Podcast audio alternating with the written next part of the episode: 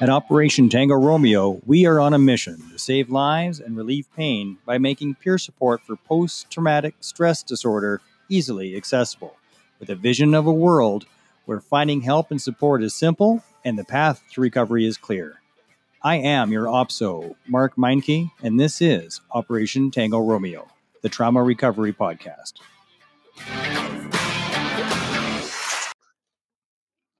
And today on Operation Tango Romeo, we have the president of Military Minds and the founder of the Rolling Barrage, Mr. Scott Casey. Scott, thanks for being here, brother.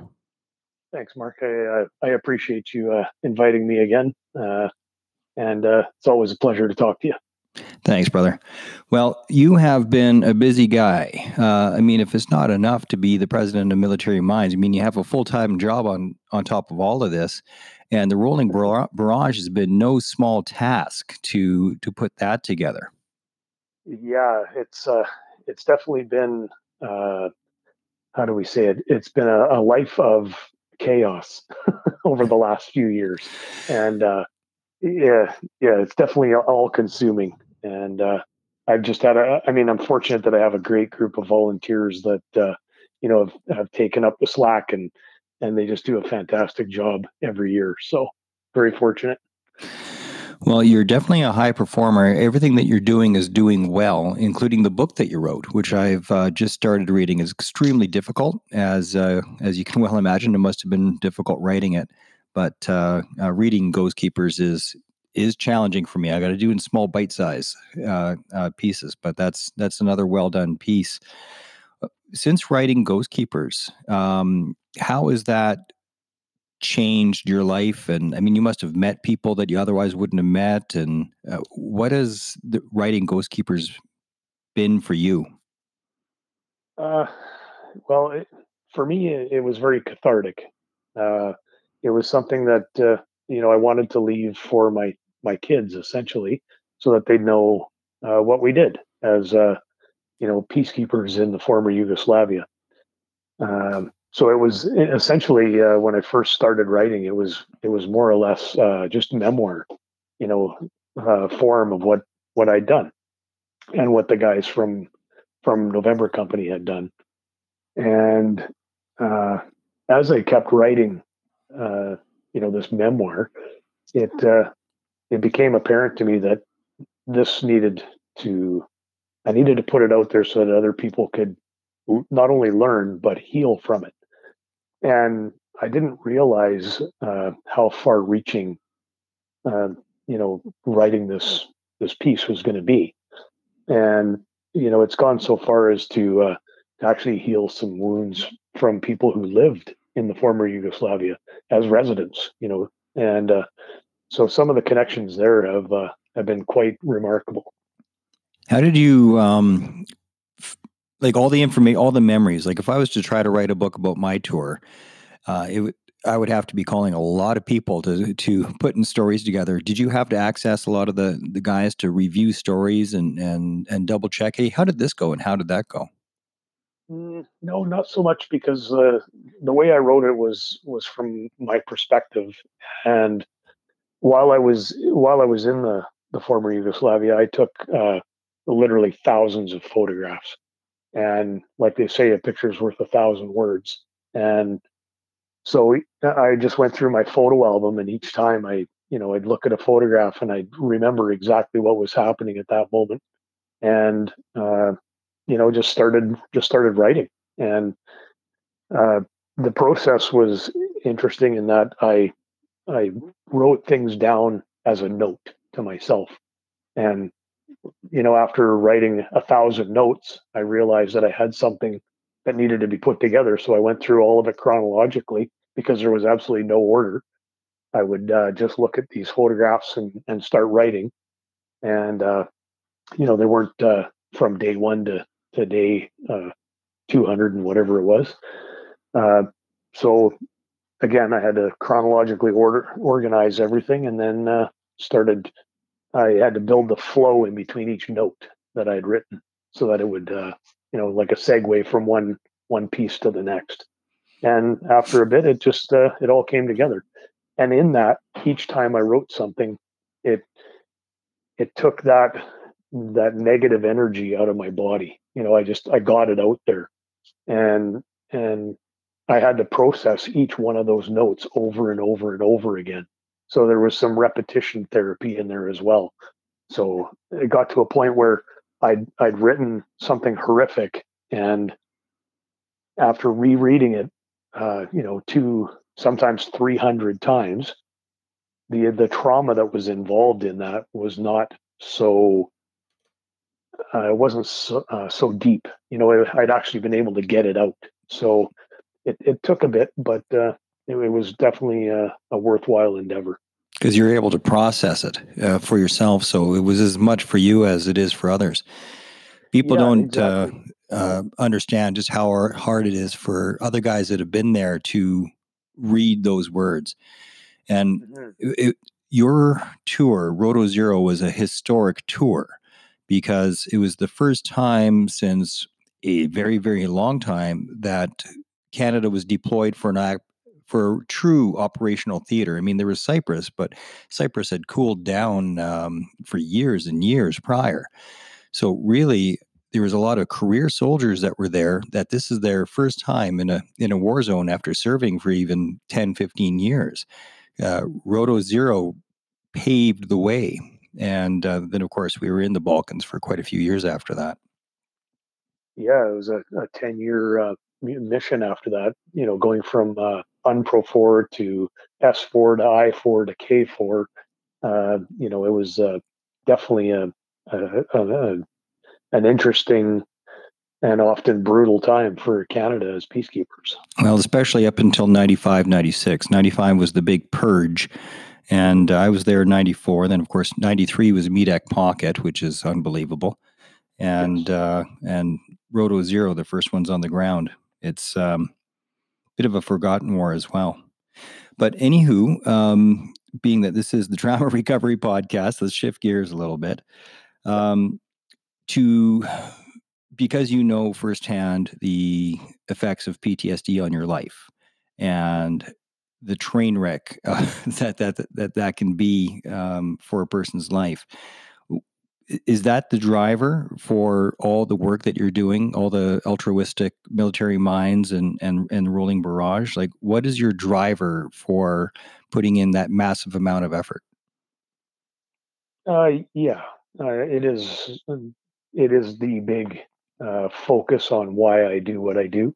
Uh, you know my own personal trauma and and you know alcoholism and and uh, addiction and all of the stuff that goes with it uh, you know that i've i've borne and and my family you know my kids and so on have all been you know exposed to um, you know the violent outbursts and all of that kind of stuff that because of all of that stuff uh, that's kind of what got me involved because I had all this experience over the years uh, on all the things that are truly negative about uh, PTSD, and uh, I had managed to survive it without any uh, assistance from anybody. You know, I I was like one of the old school uh, survivors of this kind of this kind of stuff, and um, you know, I I had to, I, I wanted to be able to to give that kind of information to somebody else and help in whatever way I could.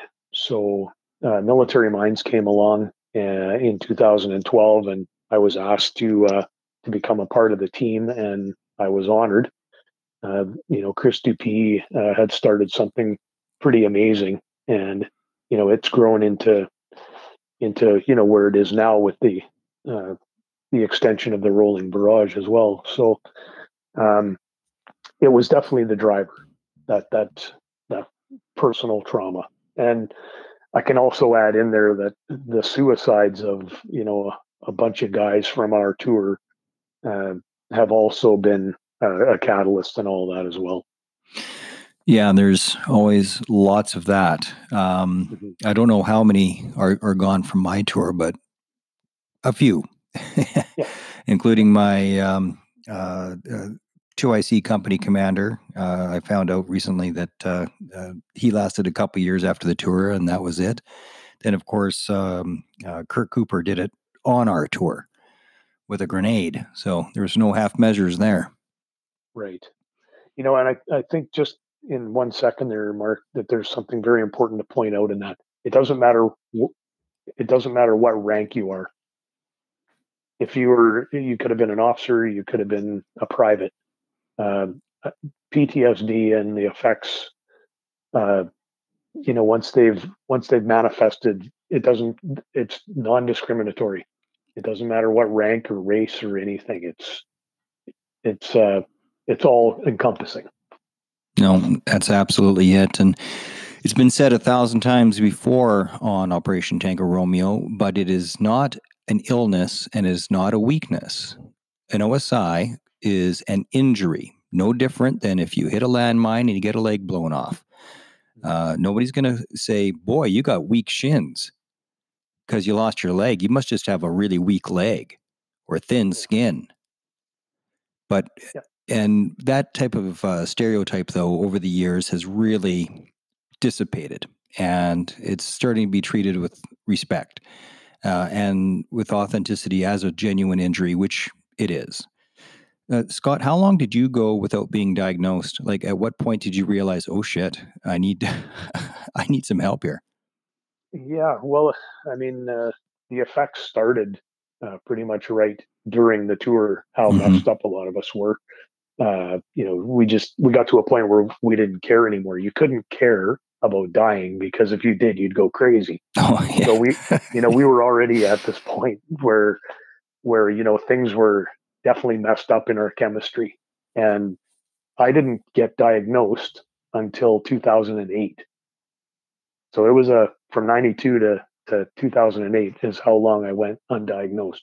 Now I had spent uh, two days at National Defense Medical Center in Ottawa, and you know, sitting with a, a doctor there, and you know, the conversations that we had were very veiled, and there was there was no personal admission in anything. You know, he he basically wrote a, a diagnosis at that time that I had uh, mild anxiety and uh, a bit of depression, but it was very like there was very little even said about that.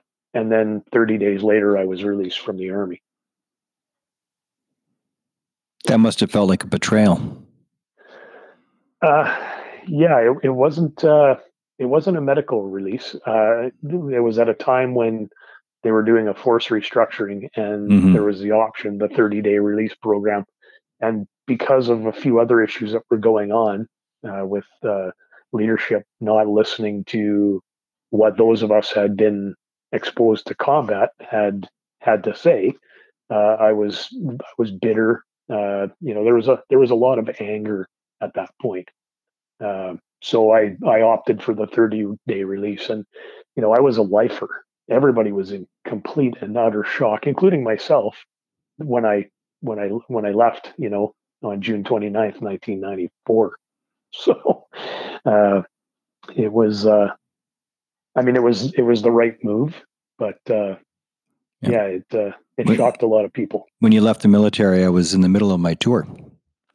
Uh, yeah, yeah, exactly. And you know, all the uh, information that we wanted to be able to give to people that were going to be rotating in uh, was basically muzzled. We weren't allowed to talk about it. If we were, uh, you know, in a group of two or three of us together, and uh, somebody saw that one of the sergeants uh, they'd come over and break us up and uh, make sure that we were you know we were basically told this is an illegal gathering. You disperse you go this way you go that way and it was just uh, it was a very bizarre time. Circling back to uh, military minds what is the scope of military minds? like what's the scope and the mission well, the mission's pretty straightforward. What we do is uh, we provide peer support. And none of us are doctors, and we don't profess to be. We don't give diagnoses, and we just uh, we just try and talk and let, uh, allow, you know, uh, veterans and first responders to uh, and their families too to uh, reach out to us, and and we just talk. And you know, if they if they want to go in a in a treatment kind of direction, then we we try and align them with services in their area to help them out. And uh, we've actually just uh, connected with uh, the Concussion Legacy Foundation here in Canada, and we're going to be working together with them because a lot of our veterans that are coming to us now, uh, you know, have uh, TBI and so on, uh, traumatic brain injury. So we want to try and align them, you know, with the proper brain concussion treatments as well. So we're we're working with the with the Legacy Foundation here as well.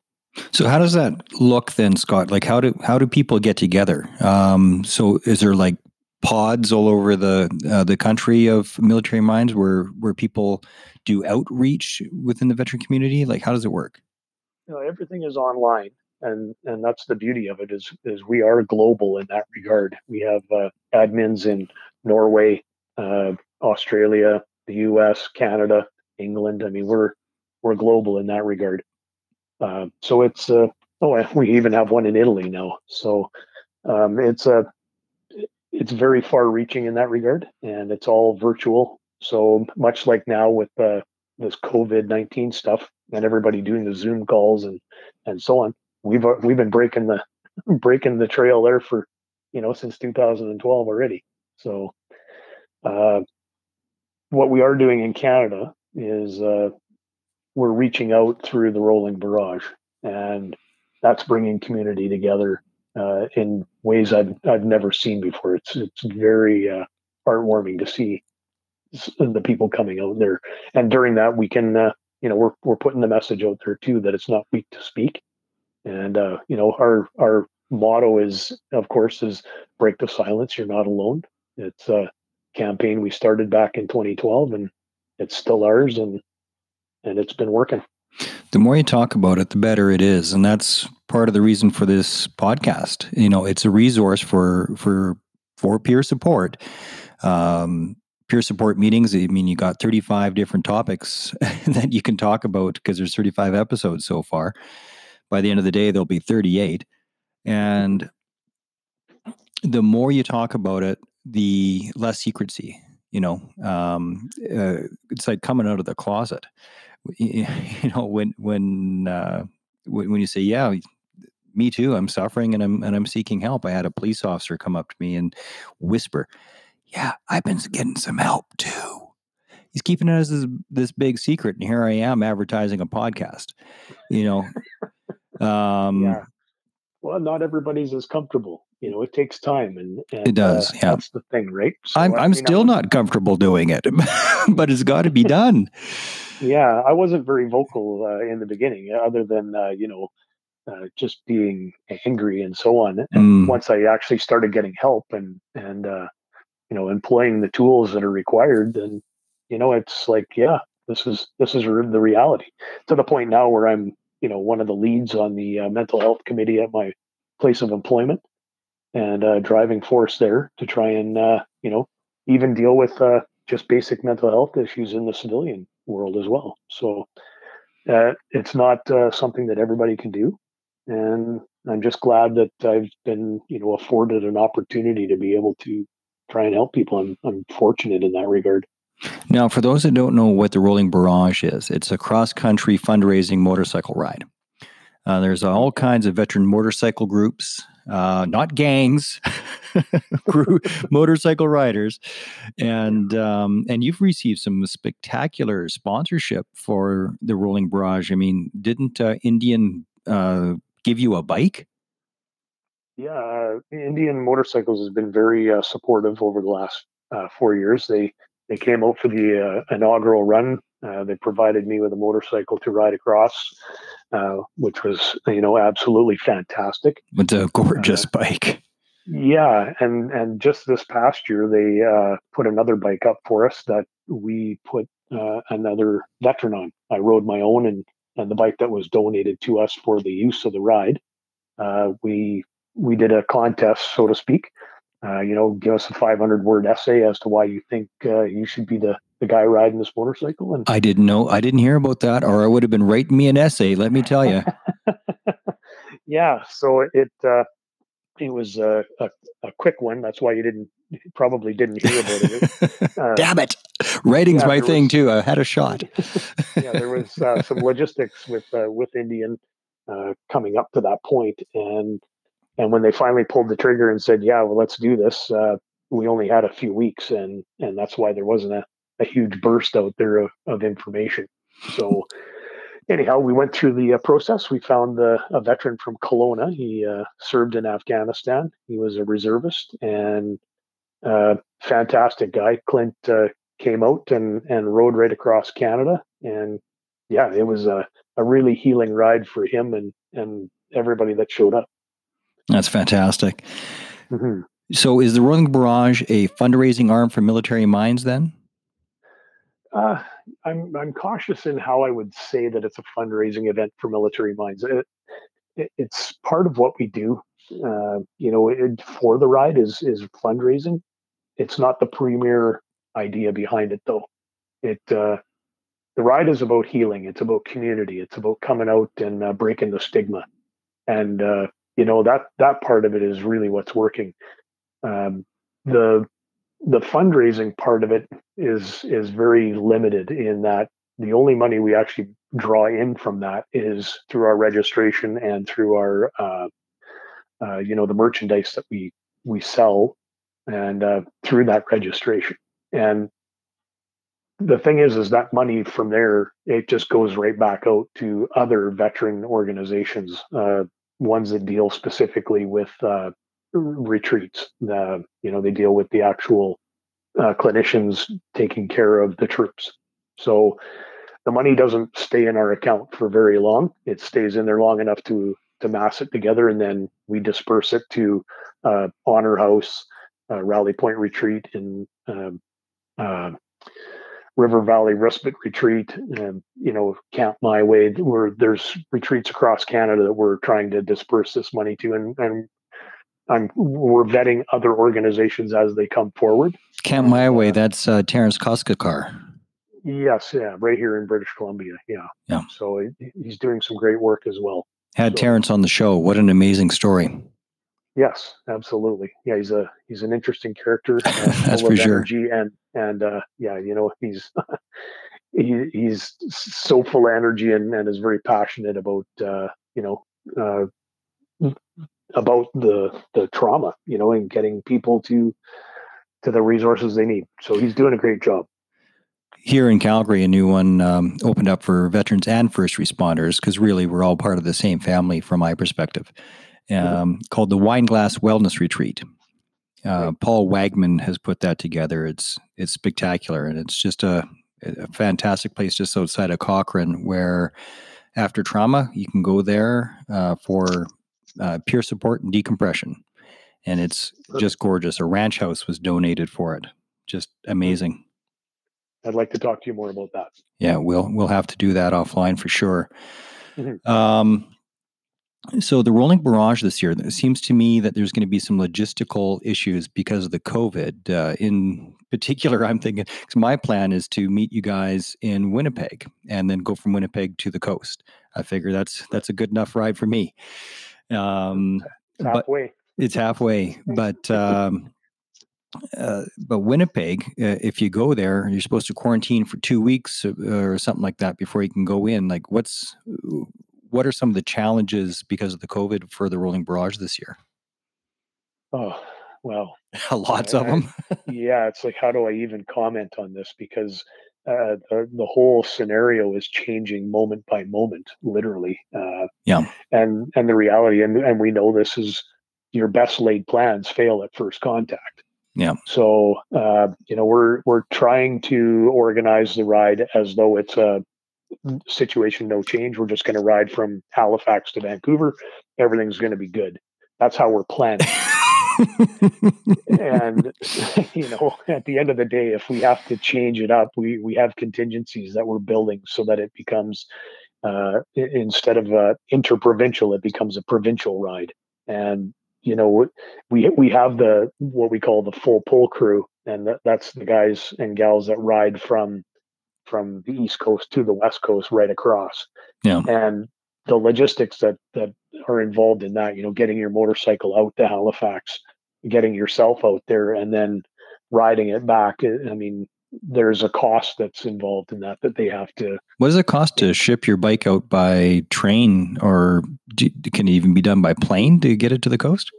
Yeah, the best way to do it is to ship it by truck. You take it into the dealership, you have it uh, crated up, and then they ship it by truck. It takes about six days, but the whole process you need to allow yourself a couple of weeks. You have to look at uh, number one, getting it crated, getting it on the truck, getting it driven out there, uh, uncrating. They they do a you know a PDI on it when it re, when it arrives out east, mm-hmm. make sure that it nothing's been damaged and it works properly.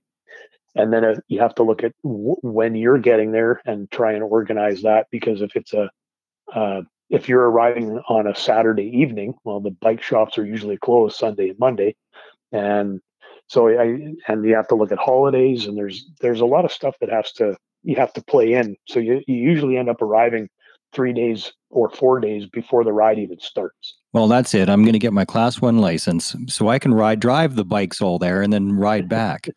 but how the hell am I going to pick up my truck then? Shit. well, I wish you luck. And when you figure it out, I know a guy who can use that information. Excellent. Excellent. So, yeah. So with COVID, uh, you know, and this the borders being closed, uh, apparently right now Quebec uh, they are actually policing all the uh, all the in and out routes to the province, and uh, they're turning people back or or you know uh, not allowing them to transit unless they're with from Quebec. So that right now is seems to be our biggest stumbling block people that live, you know, in their own provinces are more than welcome to ride anywhere they want. And, and what we're going to be doing is uh, making sure that, you know, we're following the physical distance rules and, and so on. Uh, restaurants are now open. They're allowing groups of, of 50 in, in many provinces. So, uh, again, we're just, we're, we're having to play it by ear and, and hoping that, uh, you know, things are to, are to play out here by, by August. Well, it's going to be interesting. Uh, I mean, the timing is kind of good because the rules are getting re- more and more relaxed every couple weeks here. It seems. Mm-hmm. So we will see how it goes. Now, I uh, I just wanted you to touch on a story from I think a couple years ago of a veteran who wasn't talking to anybody and didn't talk for about halfway through the country before he would start to join people. And uh, could you do you know the story I'm talking about? Oh yeah, that was actually uh, just last year. That was that was uh, a fella from uh, Prince Edward Island. Uh, he came and, and joined us in Halifax, and he was, as I've said, he was like a feral dog. He he was very skittish and and didn't want to make contact, and he was off on his own. And I just, by my nature, I walked over and I was like, "Hey, are you?" Are you coming with us on the ride? And he's like, yeah, absolutely. That's, that's why I'm here. He said, okay, well, you're more than welcome to come and join us over here and, and uh, have a pop and coffee and, you know, shoot the breeze. And he's like, nope, that's good. I'm, I'm just going to stay here. I like my, my little spot here. I'm just going to take it easy and, and come, come along for the ride. I'll probably just ride back to, to PEI and that's, that's as far as I'm going to go. I was like, oh, okay, well, that's fantastic. You're you're welcome, you know, to ride as long or as short as you want.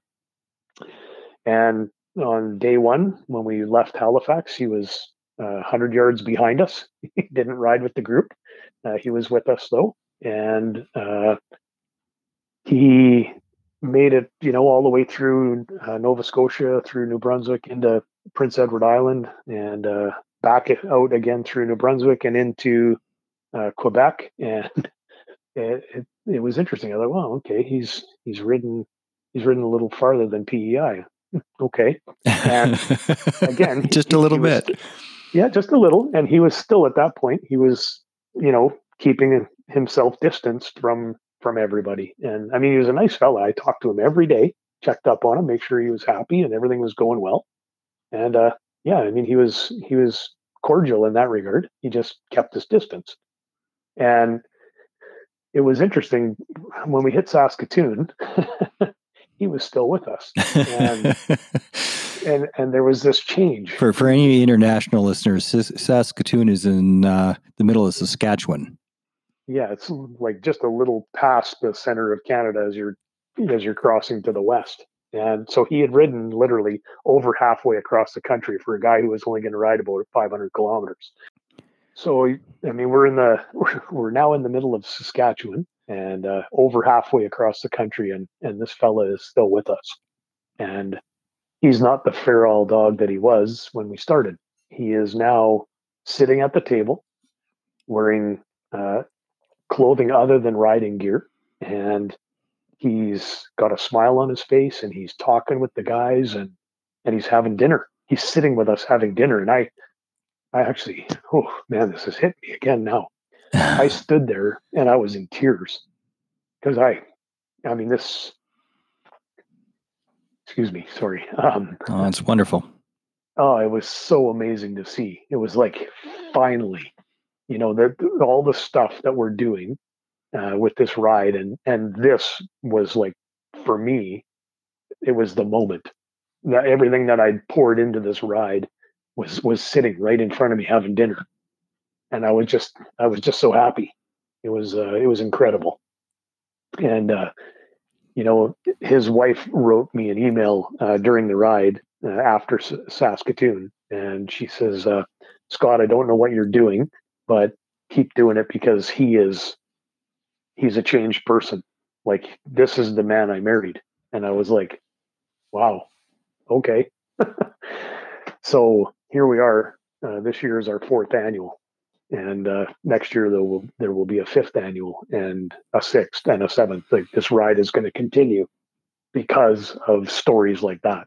You know, this this first responder who had uh, who has seen you know more than his fair share of tragedy, uh, as as you know is now on his way to recovery, and it was all part of you know that healing process in the rolling barrage. So I'm, I'm yeah, it's got to continue, and it will continue, and uh, you know, it's uh, it's just amazing. A big part of the challenge of transitioning into civilian life and dealing with um, a traumatic injury is that a traumatic injury disconnects you from your life. It, it disconnects you from society because it separates you from society. And you feel very, very isolated, that there's nobody to talk to, that you're the odd duck, the black sheep. You just don't fit anywhere. And sometimes the worst peer supporters are other veterans, you know, because they got just the worst damned advice because they haven't been trained and they don't understand and they don't understand their own injuries. So they, they can't help you with yours until they figure out their own.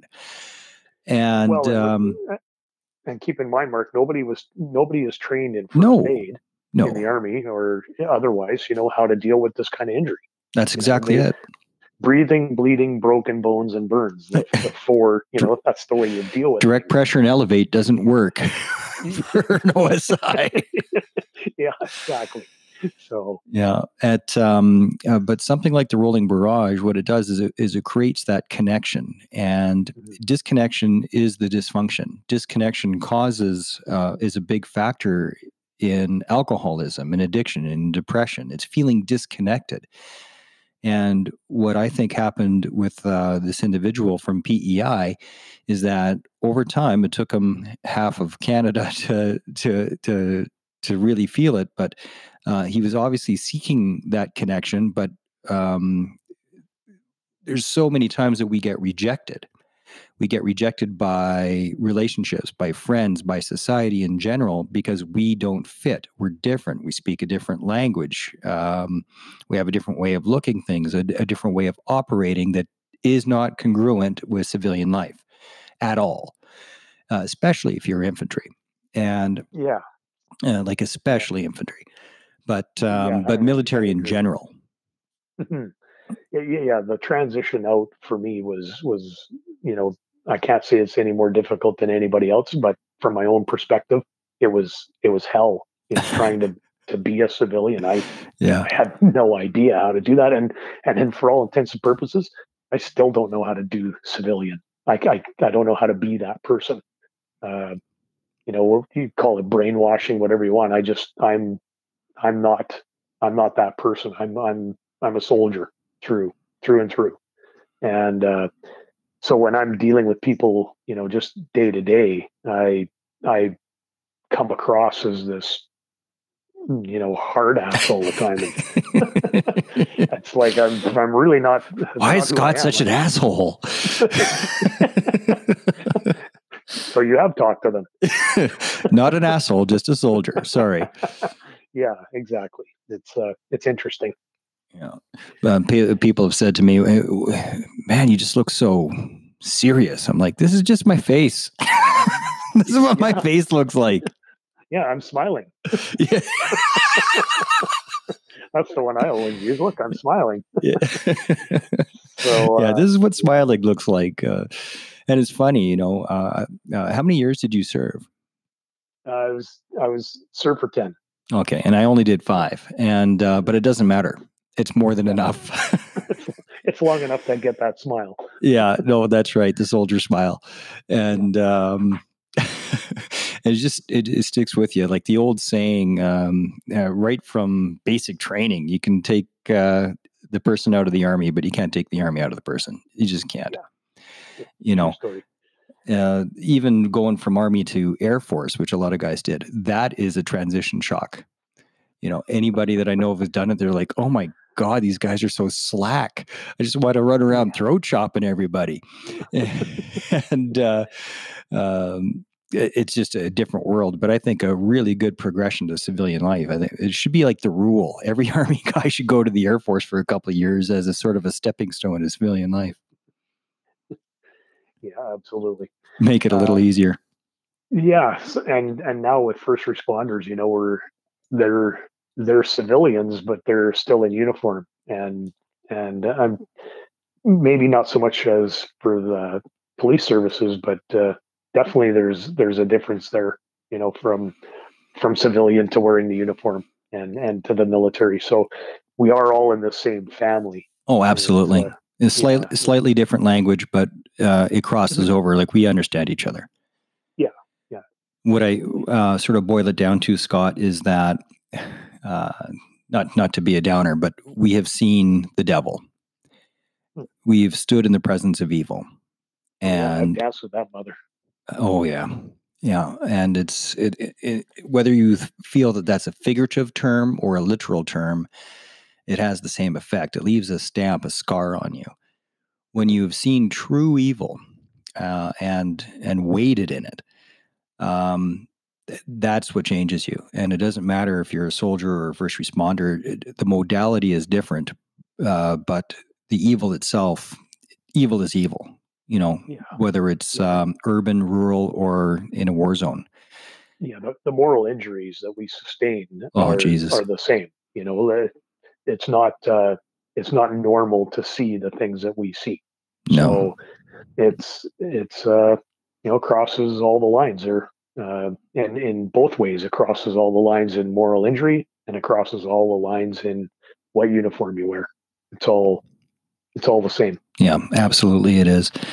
Um, there was a line in the movie Fury, the armored movie, there with all the tanks, and uh, it really stuck with me because, like, man, they got good writers because they they got this part right. you know, Hollywood doesn't usually get much right, but uh, there was a new guy that showed up and there's bombs going off. Nobody else even flinches, you know, which, as you know, it takes a few weeks before that settles in, yeah. before you start stop reacting to it and barely notice it. But um, uh, the new guy and all wide eyed and scared, and um, and what he was told when he first got on the ground is, yeah, don't worry about that. You'll get used to the bombs and the bullets. That's really not heavy. what you won't get used to is understanding what one man can do to another that's what's yeah. going to do it to you when you see it. Yeah. And um, and that's it. You know, that's that's what whether you're a first responder of any sort, um, going to domestics or whatever, um, or one of us. You know, it's yep. It's the same. You still see the worst of the worst of the worst, and that is far beyond the comprehension of of most civilians, of most people. Mm-hmm. You know, and you know what? I, I'll, and I'll be completely honest in this. I like to keep it that way too. The well, less people that are yeah. exposed to this, the better. Yeah, it's it's my my father said that to me. I said, "Dad, you can't imagine what I've seen." He goes, "And I shouldn't, nor should I." Yeah. I'm like, "Oh, that's actually a really good point." You know, yeah, that's it's, it's, one that that it, for me that's that's a healing one too right? I take mm-hmm. that away with me. It's like we we take on those injuries so that everybody else doesn't have to. So yeah. it's uh that that has helped me a lot. Yeah that is true and that and that is the source of uh of the pride. There's a piece i wrote that i'll send you after the show called why we remember and um it hits on exactly that. And um it was read about it uh, a, couple of mayors across the because it was published in the Toronto Star, and then a couple of mayors actually read it, and uh, um, so we'll be republishing that again uh, this year, um, a couple weeks prior to Remembrance Day on Todayville.com, and then we'll uh, we'll publish that throughout. But anyway, uh, Scott Casey, Military Minds president and the founder of the Rolling Barrage. Now, uh, how can people join the the Rolling Barrage this year? Uh, well, there's a multitude of ways you can uh, register to ride and uh, come out and you know jump on your motorcycle and ride with us, or you can uh, just come out and support, stand on the side of the highway and wave, or meet us uh, at our evening stops, meet us at our lunch stops. Uh, the route uh, is still uh, we're, we're, putting that all together. It's going to be very similar to you know each year. Are you going to come through Okotoks again? Uh, yes, we are. Yep, we're going to Okotoks. I believe that's on the 19th of August. I would have to look at my schedule. Uh, but again, that's all up on the website as well. Uh, Military Minds Inc. sorry, uh, militarymindsinc.com. You can find us there and the rollingbarrage.com. And we have our Facebook pages as well with all the information. It's it's all up. Just uh, come on out. It's a it's a great time. When you rolled into uh, Okotoks last year, was that the best reception that you had across the country? Uh, the best reception we had across Canada uh, last year was in Canada. You're not going to pick a favorite. Fine. pick a favorite. I can't Fine. Favorite. you politician. All right. Yeah. Come on, you know it was the best. I was proud of it. I was proud of it. A, no, you know what? Uh, Okotoks is fantastic. Um, yeah. Shout know, out to Carola Singer there. Oh yeah, yeah. She's uh, she's a machine when it comes to to organizing and getting things together. Um, couldn't couldn't give her uh, any more props than that. She's just uh, a phenomenal human being. Yeah, no, Carola her, really her, is. Yeah. So uh, Carola Singer is the wife of um, of a veteran who served with the Royal Canadian Regiment and is now currently a firefighter. And uh, the two of uh, them joined the ride from Okotoks forward with, uh, and they rode together as husband and wife, which is really something special as well yeah, I'm. Uh, I, I, actually uh, I take the claim that uh, they're the reason. Uh, I'm the reason that they got married. Oh, is that right? yeah. When uh, when we were standing on parade in uh, London, Ontario, Sean was a, a brand new out of battle school, no hook private, and we're standing on parade, and the sergeant major asked if anybody wanted to go to Winnipeg to three RCR, and I stepped firmly to attention and put my hand up, and Sean was right beside me. I whispered to him, "Put your hand up," and uh, he was like, "What?" I said, "Put your hand up." So he put his hand up, and you know, it, going to Winnipeg might not have been the, the, the best choice going from London, Ontario, but but I knew that we were the rotation base for for CFE Europe for Germany, yeah, for Germany, yeah, and and you know the rest is history. They met in Germany and they've been together since. That's fantastic. Yeah, usually putting your arm up in the military is a bad idea. Who likes motorcycles? Great. Uh, go go dig that hole. all little nuances like that are in the book Ghost Keepers too. you know, you get all kinds of the conversations in there. yeah, and, learn the culture a little bit. Scott mm-hmm. Casey, uh, stay on the line, and thank you for being here and for all that you do uh, for your continued service to the veteran community. Thanks, Mark. You're listening to Operation Tango Romeo, the trauma recovery podcast for veterans, first responders, and their families.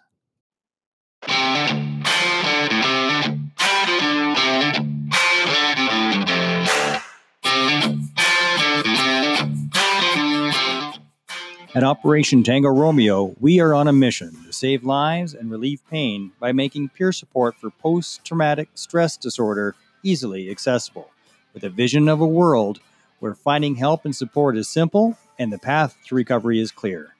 I am your OPSO, Mark Meinke, and this is Operation Tango Romeo, the Trauma Recovery Podcast.